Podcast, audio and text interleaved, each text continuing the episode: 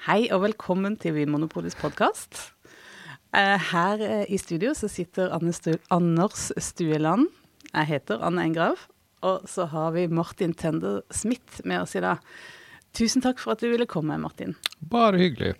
For eh, temaet for dagens eh, episode er humle. Ja. Eh, og hva er det som gjør at du kan eh, si noe fornuftig om humle?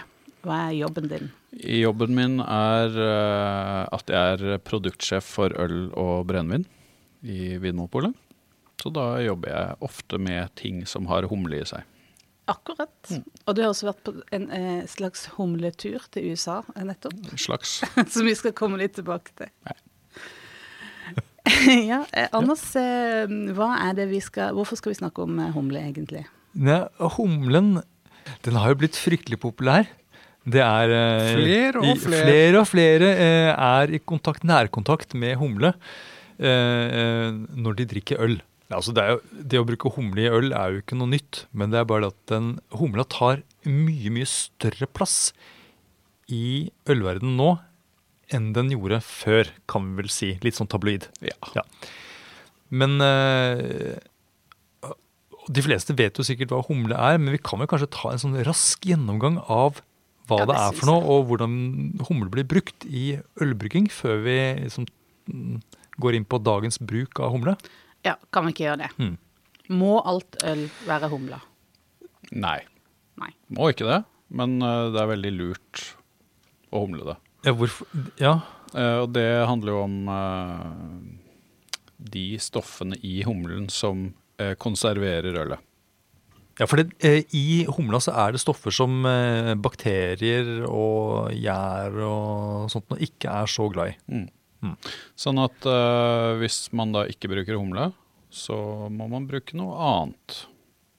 Einerlåg, for eksempel. Ja, jeg tror nesten du må Eh, forklare hva einerlåg er for noe. Bryggevann hvor du da har hatt uh, einekvister i. Så sånn uttrekk? Ja. det har Einerté, liksom. Det har litt samme kvaliteter.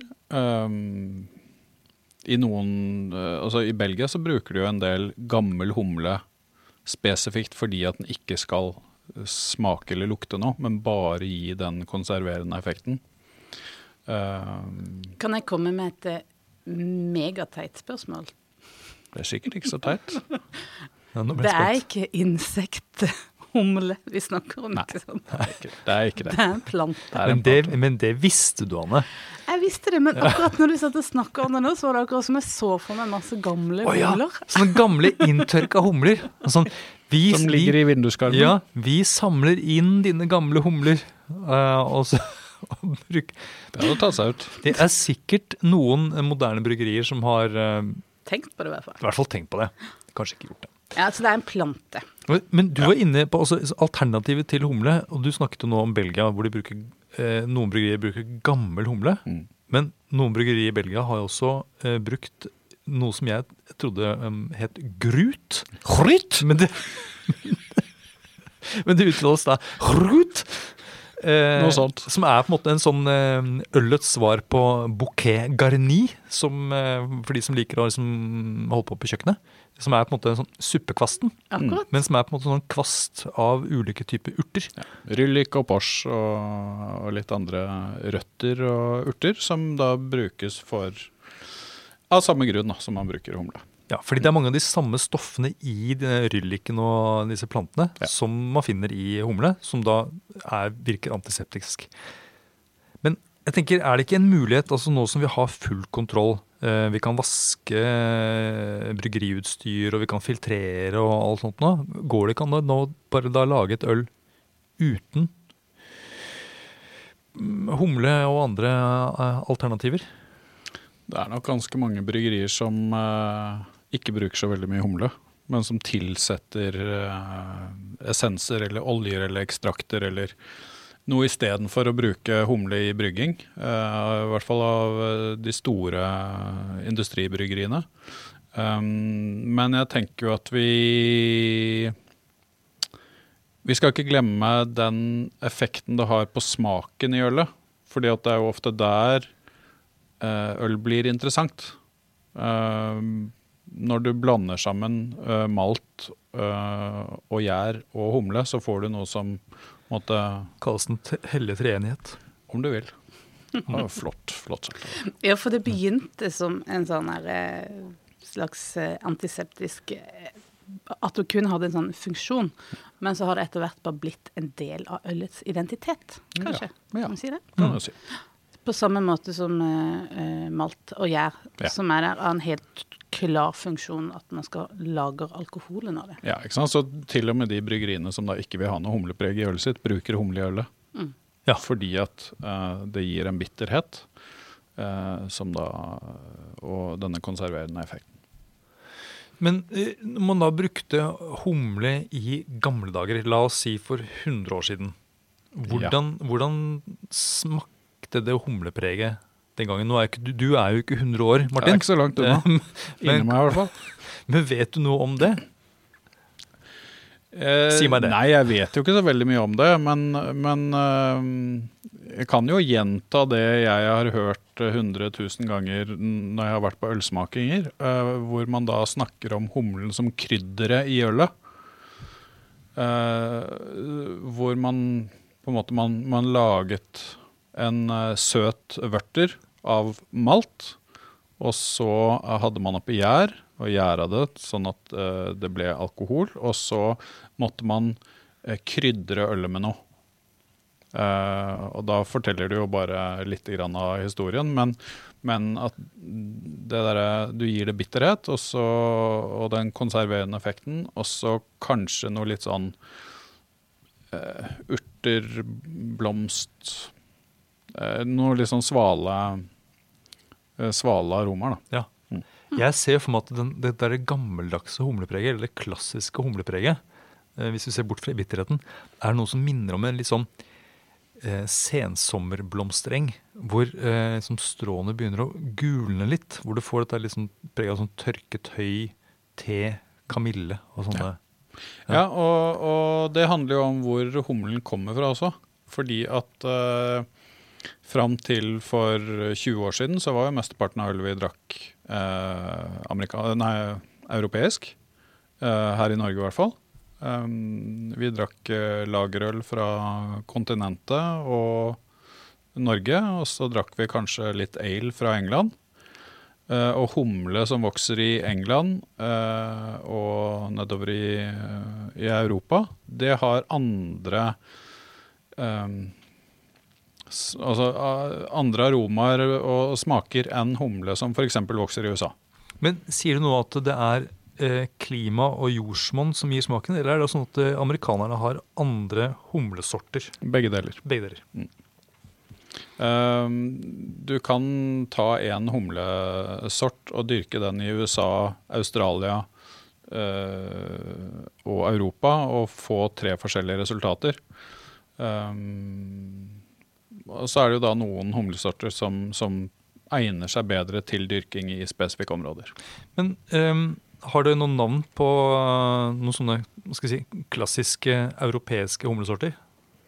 Ja Tettnanger, eh, Hallertauer, Mittelfry. Eh, og så har du disse flotte East Kent Goldings og Fuggles, Ja. som eh, er engelske mm, varianter. Og hvilket preg er det de setter på ølet, da? det? Nei, det er litt det Anders beskriver. da. Litt sånn sensommer, blomstereng, urtsval. urt, sval mm, Ja, litt sånn tørket blomst. Ja. Te. Ja, Så litt dempa aroma. Ja, men veldig fin eh, når du får den liksom i riktig eh, mengde da, i forhold til malt, maltpreget. Eh, Og hva med, Har du noen eksempler da på noen av disse amerikanske humlesortene?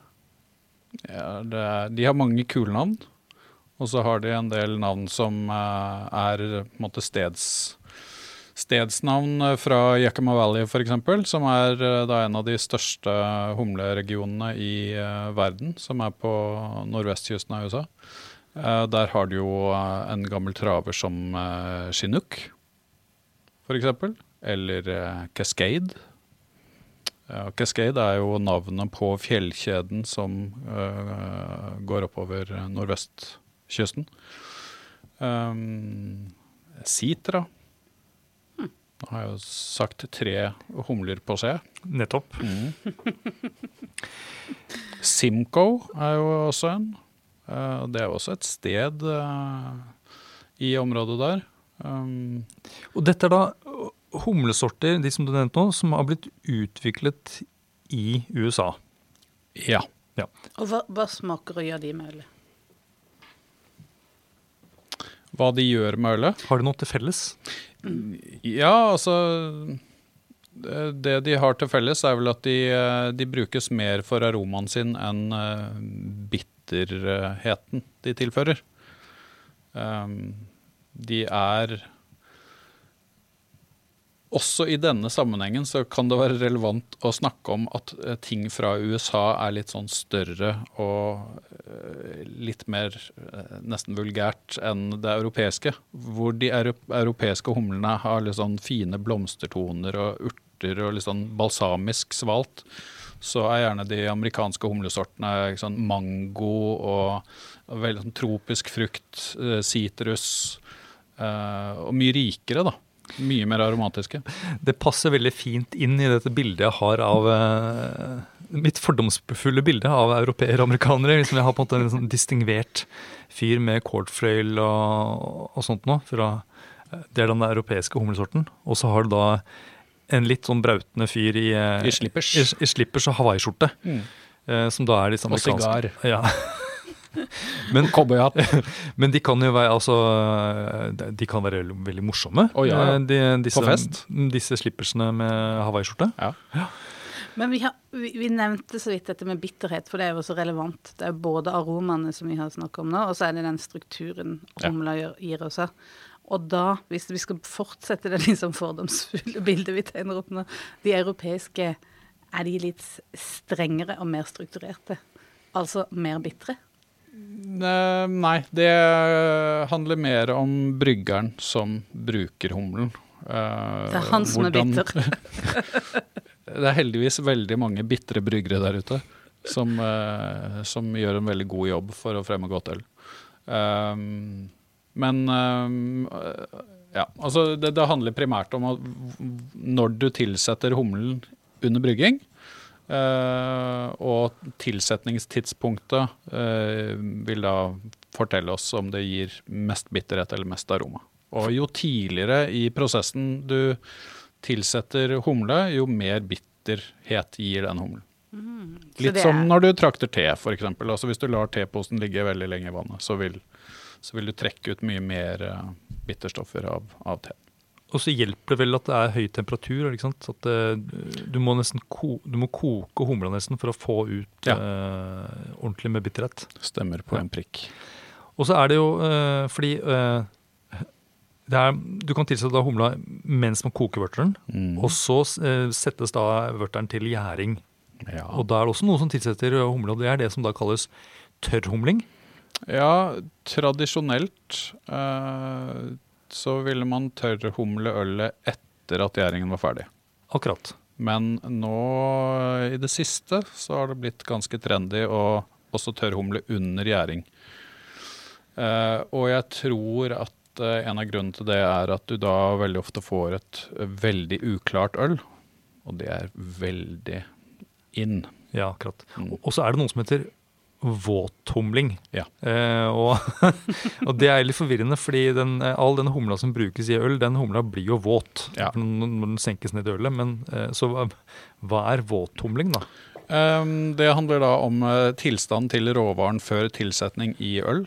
Uh, at du da har fersk humle som ikke er tørket. Det er våt humle. Ja, nettopp. Så den er rett fra, uh, rett fra åkeren. Uh, Og det er jo, det er jo sjeldent, er det ikke det? At, uh... Ja, det er sjeldent uh, i regioner som ikke er humledyrkende regioner, og så er det mer vanlig der du på en måte har bryggeriet rett ved siden av humleplantasjen. Da. Ja, for, for den våte humla da, som tilsettes, eller den helt ferske humla, det er jo mer som en slags sånn her konglelignende blomst. Ja, det er det. Uh, og, og du får jo Du kan jo liksom trekke noen sånne assosiasjoner, assosiasjoner til uh, altså blomster eller uh, andre ting fra planteriket når det er plukka ferskt, og når det er tørka, så har det forskjellige måte, Så viser det frem forskjellige egenskaper. Og sånn er det med humle også. Mm. Um, Det- Det er jo en sanselig opplevelse, vil jeg si. Å gni en sånn våt humle eh, mellom fingrene. Og så blir det sånn seig av sånn harpiks-lignende stoff. Og så lukter det jo masse deilig eh, frukt og krydder og sånn furunålsaktig. Mm. Det, er- en intens opplevelse. Ja. Jeg Det syns har det var veldig gøy første gangen jeg eh, fant humle i en hekk i nabolaget. Eh, og faktisk kunne liksom plukke noen humleblomster og lukte på det. For det, det lukter jo veldig godt. Mm. Jeg har prøvd å plante det i haven, faktisk. Jeg er den eneste i verden som ikke har klart å få den til å vokse. Vi vil jo prate sammen til høsten, for jeg planta i fjor, så jeg er også litt spent. Men hvis den ikke er da fersk, eh, eller våt, eller hva du skal kalle det, eh, hvordan kan man da bruke det i produksjonen? I uh, brygging i dag så uh, bruker man som regel pellets, hvor da humleprodusentene tar uh, disse blomstene og prosesserer det og gjør det om til pellets som de vakuumpakker og fryser. Og så kjøper da bryggeriene det som vakuumpakka frosne pakker. Ja, så det, de kvernes sammen, og så på en måte blir det noe som ser ut som en sånn dyrefôr muggent uh, dyrefôr. For det har liksom grønn, grønnskjær. Og så nevnte du også essens, at du kan bare rett og slett tilsette smak. Ja. Og da er det aroma du da tilsetter. Ja, Ja, for det fins sånne, sånne ekstrakter, og så fins det også noe som heter humlepulver. Det er liksom eh, noe av den Lupulinpulver. Ja, det er liksom noe av det kuleste nå, har jeg skjønt. Og da, på en måte, eh, da får man liksom bare den der deilige humlerommen. Ja. Ja, ehm, men går det an å spise humle? Er det, er det godt? Anbefales ikke. Man kan vel sikkert lage te? Ja. Ja. Det går an. Jeg har hørt rykter om at i Belgia, eh, at de, når liksom humlehøsten starter, de aller liksom ferskeste, nyeste små humlene, humleblomstene eller konglene, de blir servert sånn eh, lettkokt med Og jeg vet ikke, jeg regner med at det er en eller annen saus, siden vi er i Belgia, en eller annen saus med en del Hollandes. Sikkert noe fett. En majones, kanskje? Nykokt humle med majones? Ja. Herlig. Men jeg syns jo du, du var innom noe viktig i stad, Anne, og dette med struktur. Altså humle som strukturelement. da. At, uh, at det er en veldig viktig del av den jobben humle, humlen gjør i ølet. Og, og fremdeles i dag hvor aromahumle er mye viktigere enn det det har vært, så er fremdeles eh, humle som strukturelement i øl eh, en sentral del av hva som jeg mener gjør øl interessant og spennende i utgangspunktet. Ja, nettopp. Eh, og har det noe å si med ulike ølstiler også? Er det noen eh, ølstiler der du tenker at her er det greit at det ikke er, er bitterhet, her er det bare aroma? Jeg er vel eh, såpass gammeldags av at jeg mener at et eh, øl skal ha bitterhet. Uansett. Uansett. Men det er jo grader av det. Um, veldig mange av de, måte, de nye typene India Pale Ale de har veldig lav bitterhet, og omtrent ingen bitterhet. Uh, ja, jeg jeg syns de mangler noe, gjerne. Fordi at det er et strukturelement av ikke så mange i øl som blir borte.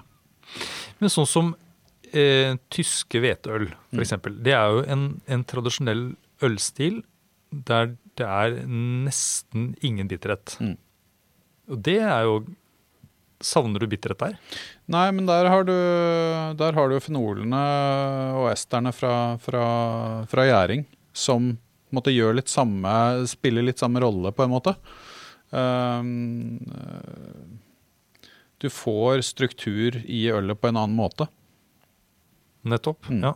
Og det er vel eh, Nå må dere rette på meg hvis jeg tar feil, men det er jo ikke en øltype som er kjent for humlepreg. Men den er hum, det er humla, det også, ikke sant? Det er litt humle der. Men det er som du sier, den er jo ikke kjent Veldig, for veldig for humlepreg. Nei. Og mens IPA er jo kjent for å være et uh, humlepreget øl, uh, både med bitterhet og en del aroma. Mm. Men så har da trenden gått mot mer og mer voldsom humlearoma og mindre og mindre bitterhet. Ja. Det er jo ikke mange år siden det var uh, en konkurranse mellom en del bryggerier å lage mest mulig bittert øl Det bitreste ølet, ja. det bitreste ølet. Og det finnes jo en sånn internasjonal eh, måleenhet for, for humlebitterhet som kalles for eh, IBU. International nei, Bitterness Units. Ja. Eh, og jeg tror rekorden hittil er da 2400. Gratulerer med dagen. Ja, eh, Mens eh, en IBU for eh, en, en pils, da, som er en øltype som de fleste kjenner til, den ligger nede på i underkant av 50. Som regel sånn 25 til 35. Men, men altså da, når man da har et øl som da har eh, 2400 IBU, IBU eh,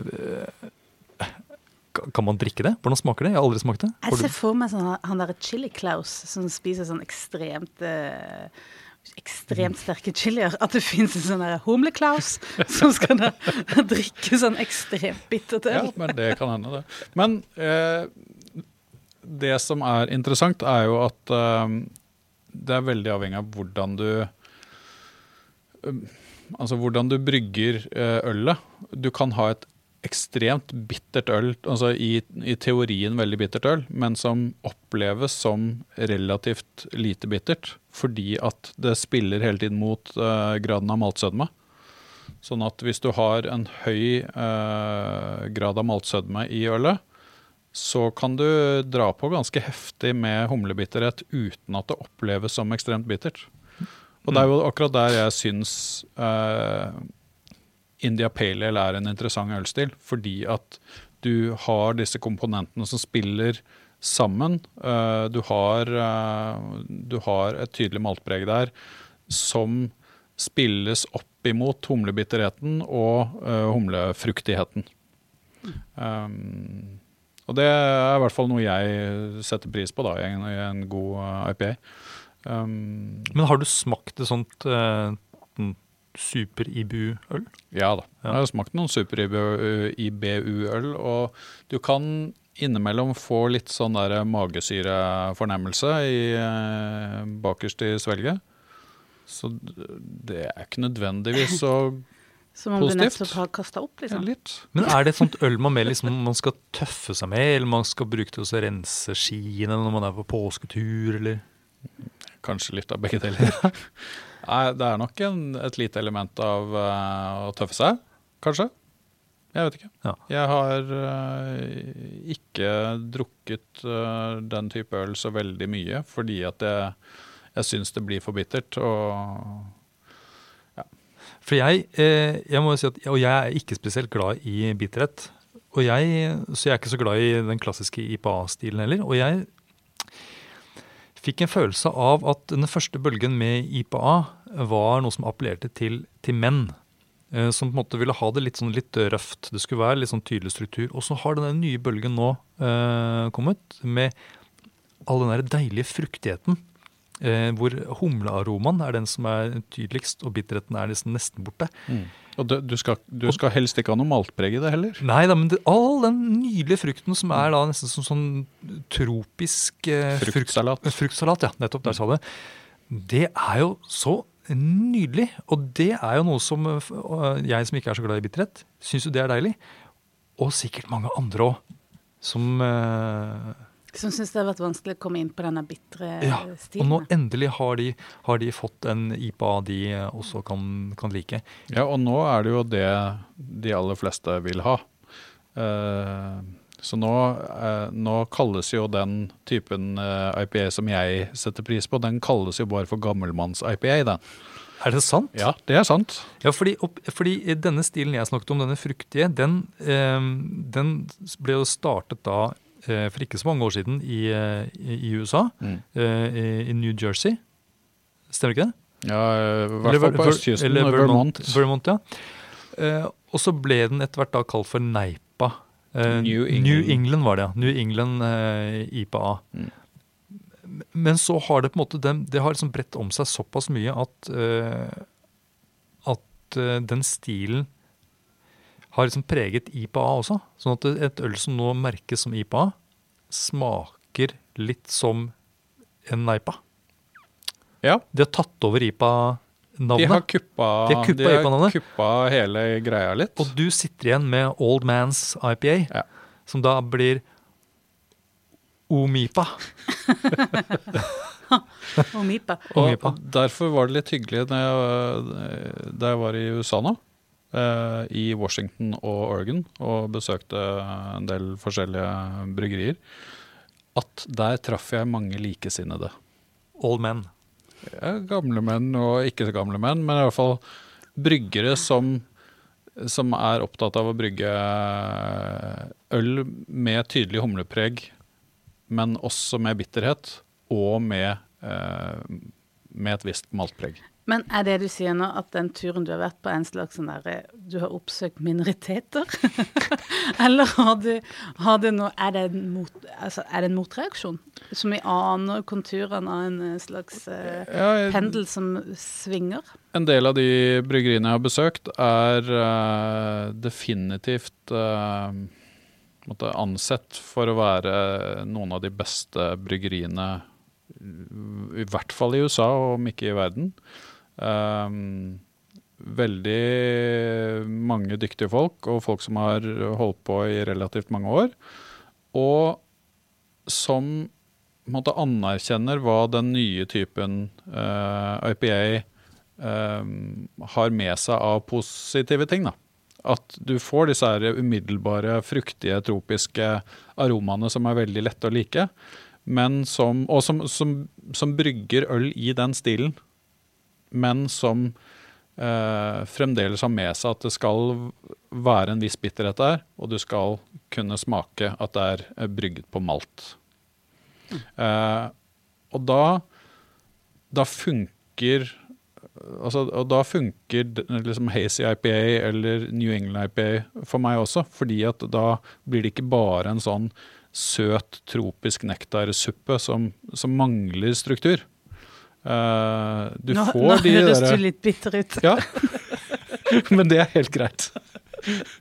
Fordi at da får du liksom de, de positive tingene fra uh, de aromatiske humlesortene, og så har du de strukturelementene i bakgrunnen som, som, uh, ja, som gjør det til et interessant Men nå må Interessant, dere opplyse meg litt. For å få denne tropiske suppa, som du kaller det, eh, for å få denne ekstreme aromaen fra de aromatiske humlene, eh, og lite bitterhet, hva er det man gjør? Er det, det bare valg av humlesorter og mengde og hvordan man tilsetter det? Altså, hva er det som gjør at Ja, det er, det er valg av humlesorter.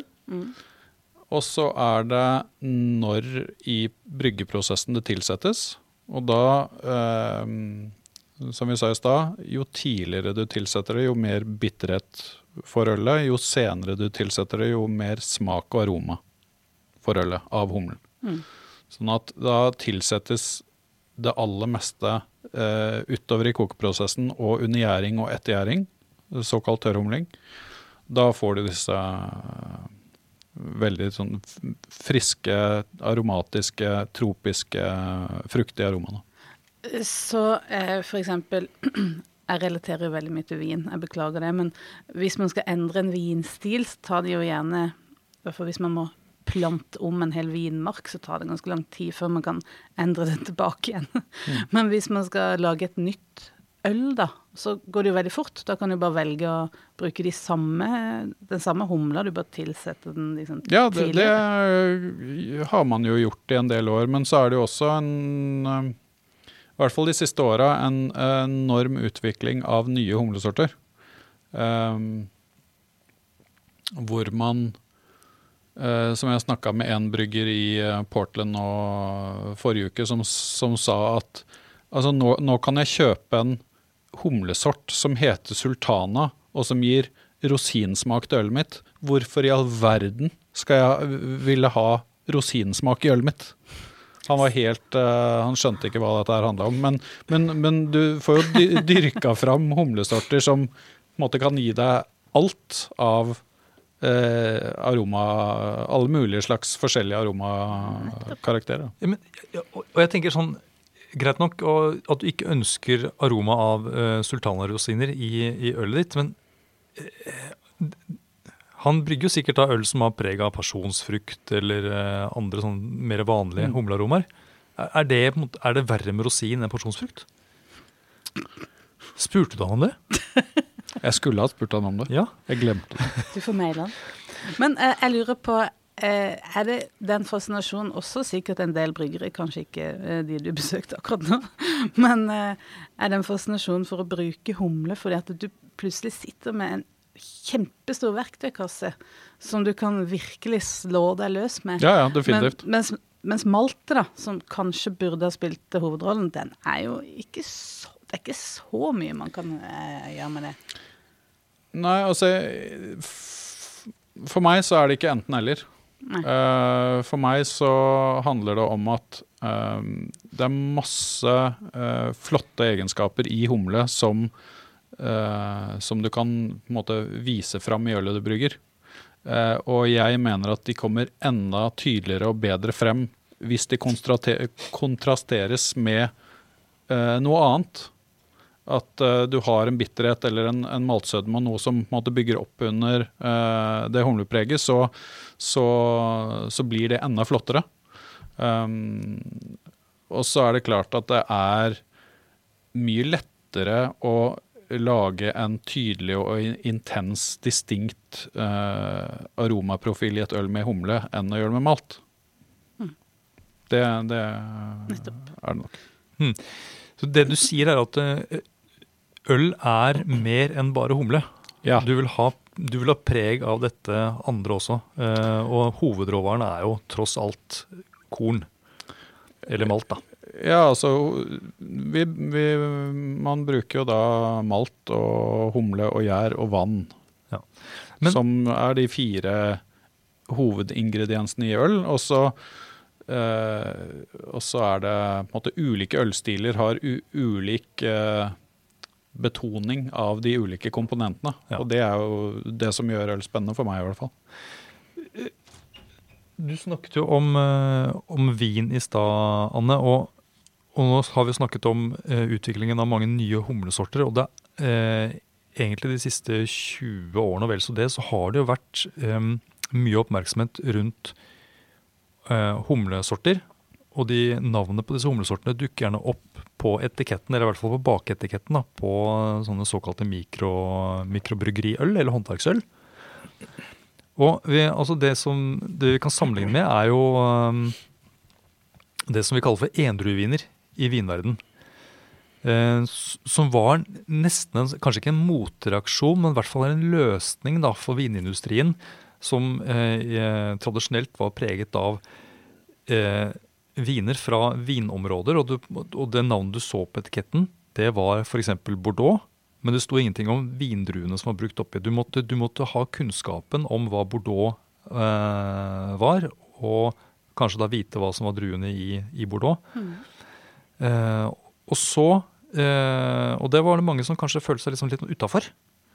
Og så skjønte vinindustrien at eh, la oss heller sette liksom, vindruenavnet på. Og det var mange av disse nye vinlandene som gjorde det. Mm. Australia mm. blant annet.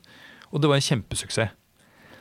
Og jeg tenker det der, Dette med eh, å ha da navnet på den hotteste, kuleste, nyeste eh, humlesorten, Sitra f.eks., som bare navnet forteller jo egentlig hva den humlesorten bidrar med i aroma, nemlig mm. sånn sitrusaktig aroma.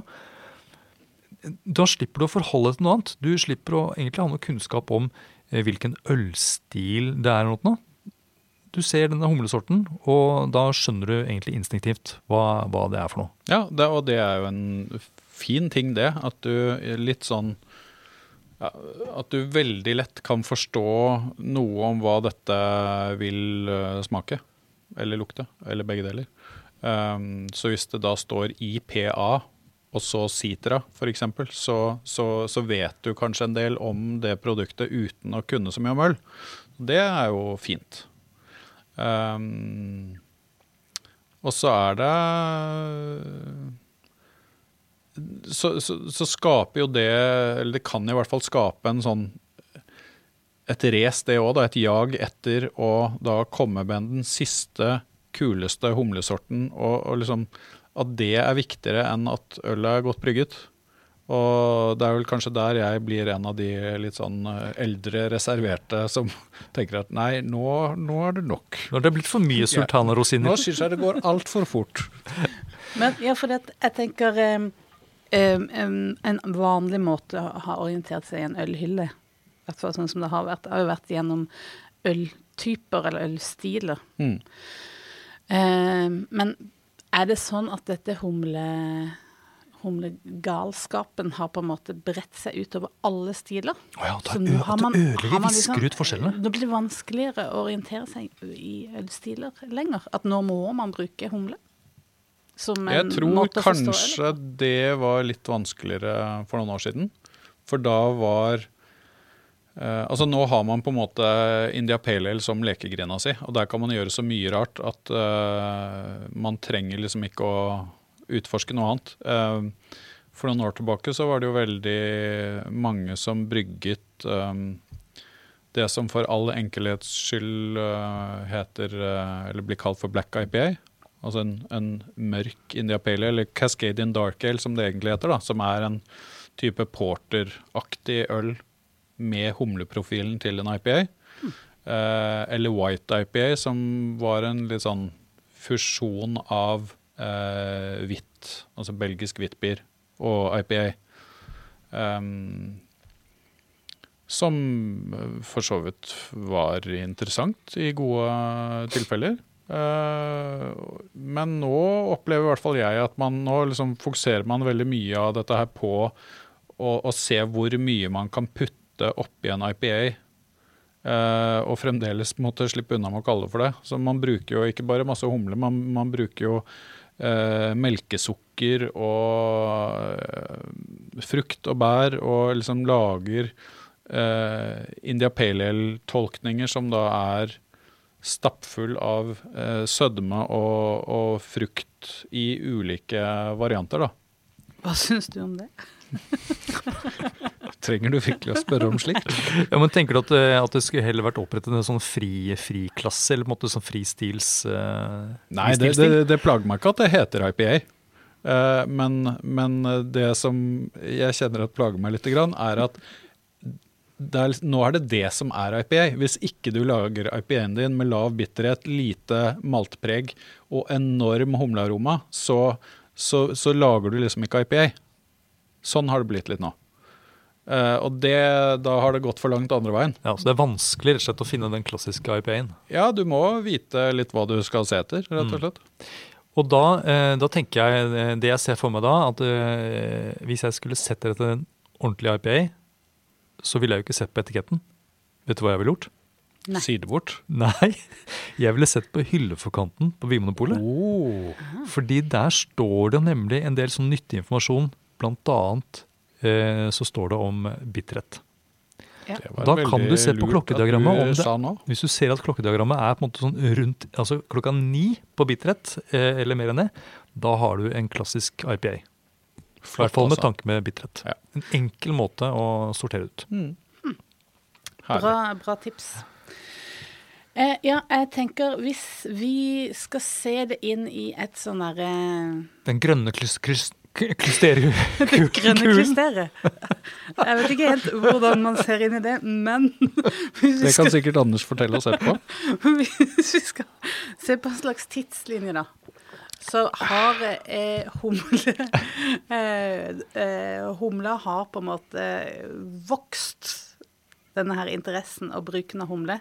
Aromahumle snakker om da. Eh, når eh, du snakker om eh, det var på, i USA på 80-tallet, noe sånt? Ja. At det liksom begynte å vokse veldig, spre seg utover landegrensene. 80-tallet, 90-tallet har vi sett en økning. IPA har vokst veldig. Og så ta oss gjennom denne evolusjonen og inn i fremtida. Inn i fremtida. Um, Vi er på 90-tallet. Vi er på 90-tallet. Det jeg i hvert fall har uh, funnet ut av i det siste. Er at uh, der det for 15-20 år siden var uh, dyrket uh, absolutt mest bitterhumle i USA, så er det nå de siste fem årene så er mer enn 80% av dyrket humle i USA aromahumle, og ikke bitterhumle. Uh, Så det, har, det er snudd på hodet. det er snudd på hodet. Ja. Og stadig flere humlesorter som, du, Flere og flere. som er mer spesialiserte. Ja. Og som vi både har sånn derre enhumleøl, og da nødvendigvis en miks av både sultaner, sitrus og diverse. Fruktsalat.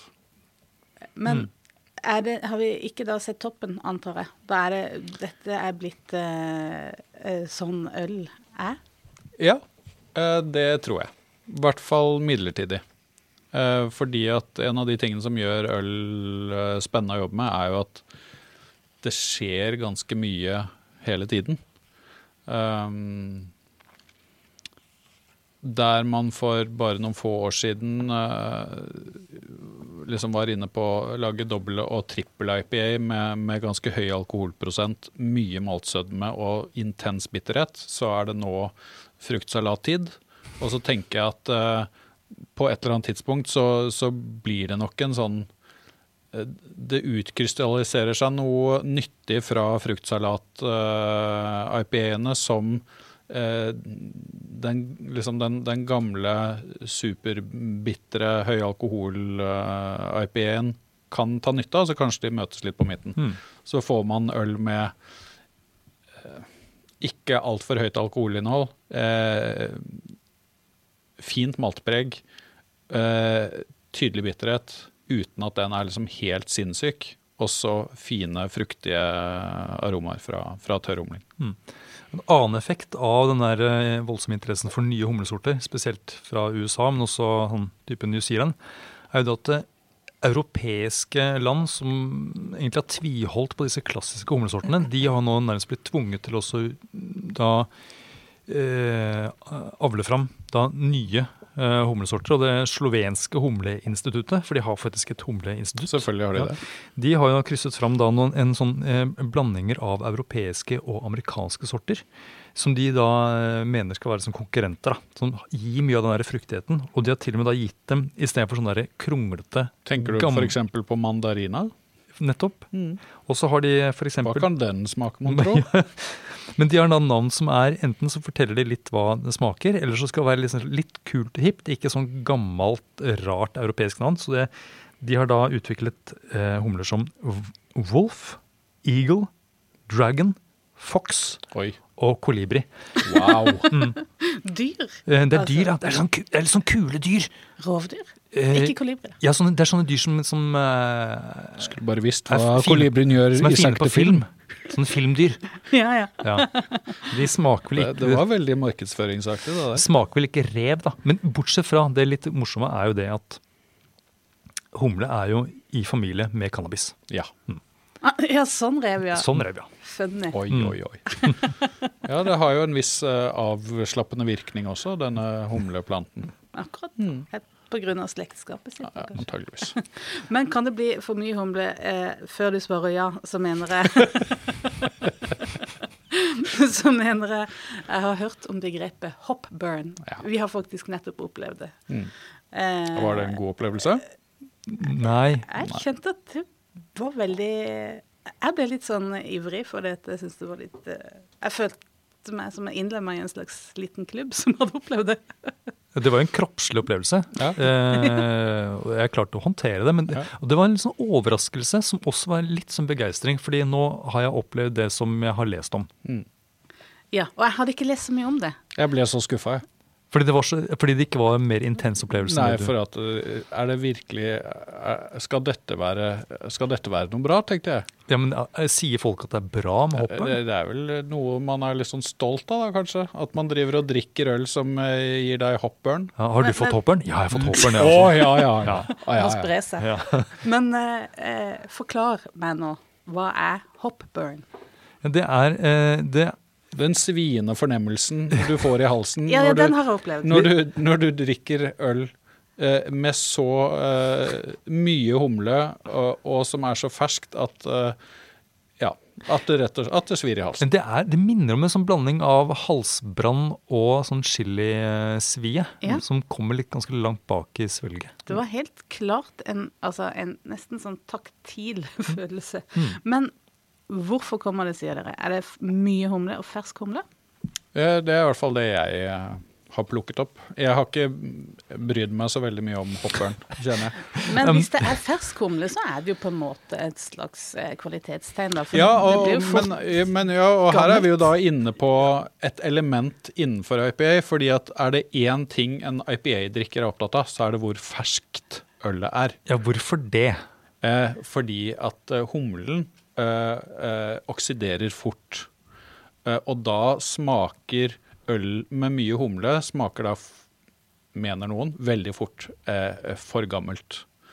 Sånn at eh, man er jo på desperat jakt etter siste batch. Ja, akkurat det ølet som er ferskest mulig, Ja. og, og, det, og bryggeriet må da liksom tappe med en gang, få det kjørt ut i en eh, feiende fart. Mm. Og der står da IP-kunden klar, Der står de og venter nettopp. med stoppklokke. Ja, klar for å få hopperen. Fordi Ja. eh, her er på en måte fordi problemet da er at hvis, det, hvis du bruker mye humle i ølet, og det er for ferskt, så er det da noen forbindelser i ølet som gir dette, denne svinefornemmelsen. Og så sier bryggeriene at eh, ja, la, må det, la det stå nå i to ukers tid, så er det antageligvis borte. Ja. Så hvis, hvis ikke folk hadde hatt så innmari dårlig tid, Så hadde de sluppet. så hadde de sluppet hopperen. Men det er, så er Men spørsmålet så- vil- de slippe det. Det er jo på en måte et bevis Jeg da, tror på at du har ikke de vil slippe det. Nei, for da har du fått det ferske stølet. Um, Men du er litt sånn nedlatende nå. ja. Er det, er det noe galt i å ville ha fersk humle òg nå? Uh, nei, det, det er ikke galt, det. Men, men eh, det er noe med at um, på et eller annet tidspunkt så ble det uh, sånn at en, en IPA som var eldre enn fem uker, var liksom udrikkelig. ja. Og, og det er ikke sant. Enkelt og greit. Da tar du feil. Ehm, den, det som er interessant med øl, er jo at det utvikler seg eh, ettersom det blir eldre. Ehm, og en fire-fem uker gammel IPA som er brygget for å være på topp når den er fire-fem uker gammel, det er helt prima. Det kan være en kjempegod smaksopplevelse, men det ølet kan fremdeles være en god smaksopplevelse etter seks måneder. Mm. Det blir bare annerledes.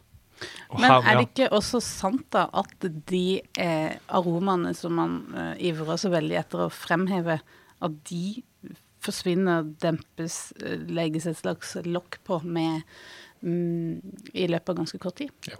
Det stemmer. Her, kan jeg få skyte inn noe her? Fordi her eh, Dette her handler jo også om lys og temperatur eh, og tilgang til oksygen.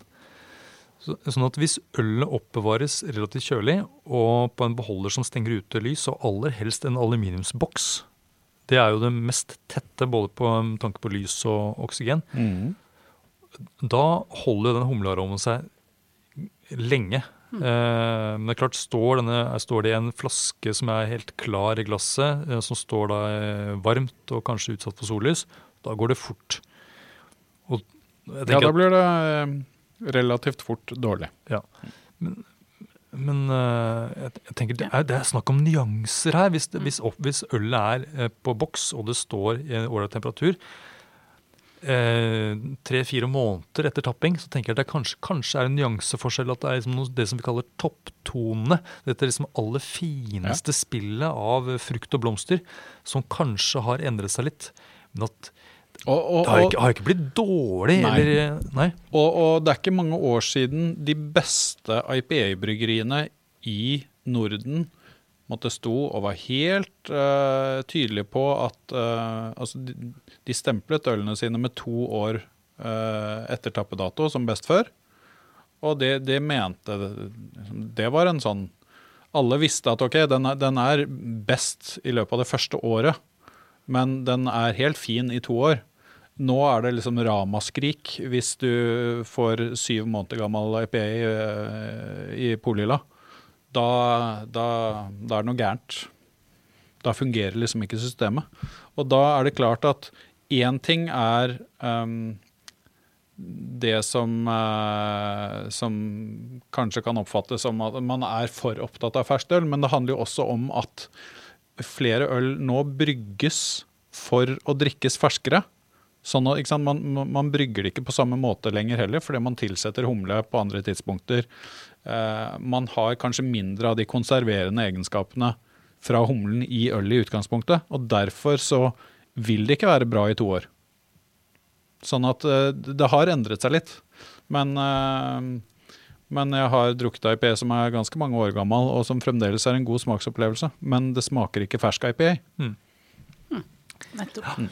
Jeg, eh, jeg, kom nå på Det er kanskje fordi det nærmer seg lunsj eh, her vi sitter. Eh, men jeg kom nå på en av mine villeste eh, eh, mat- og drikkeopplevelser. Mm. En kombinasjon som jeg egentlig ikke tenkte kom til å funke. Men det var jo da en klassisk IPA, eller altså en sånn American IPA da, med en del fruktighet, men allikevel bitterhet, til gulrotkake. Ja, det er godt. Tenk, det, jeg tenkte hva er det han skal si nå? Men selvfølgelig! Ja. Så jeg bare tenkte sånn, eh, Til slutt så er det jo, eh, så er, hadde jeg bare lyst til å bare få med det. Ja. Ja, og så må jeg bare si at jeg gleder meg egentlig litt til disse nye humlesortene kommer som heter chocolate. Og, og banana. Uh, banana. Eller kanskje Hazelnut. Traktkantarell. Ananas. Ja. Men, uh, Men uh, hvis dere skulle lagd et øl, hva skulle det hett? Navnet. Navnet på selve ølet? Ja, så skal jeg si jeg er inne nemlig på uh, Audrey Hopburn. Oh, ja, det, Eller eventuelt et, en egen batch uh, til Martin som skulle hete Humlehater. jeg hater deg ikke humle. nei, nei, det gjør ikke. Ja, da skal min hete Grønn klyster. Flott navn. Takk for at du hører på Vinmonopolets podkast. Har du forslag til et tema i podkasten? Send mail til podkast at vinmonopolet.no. I tillegg svarer kundesenteret deg på e-post, chat og telefon.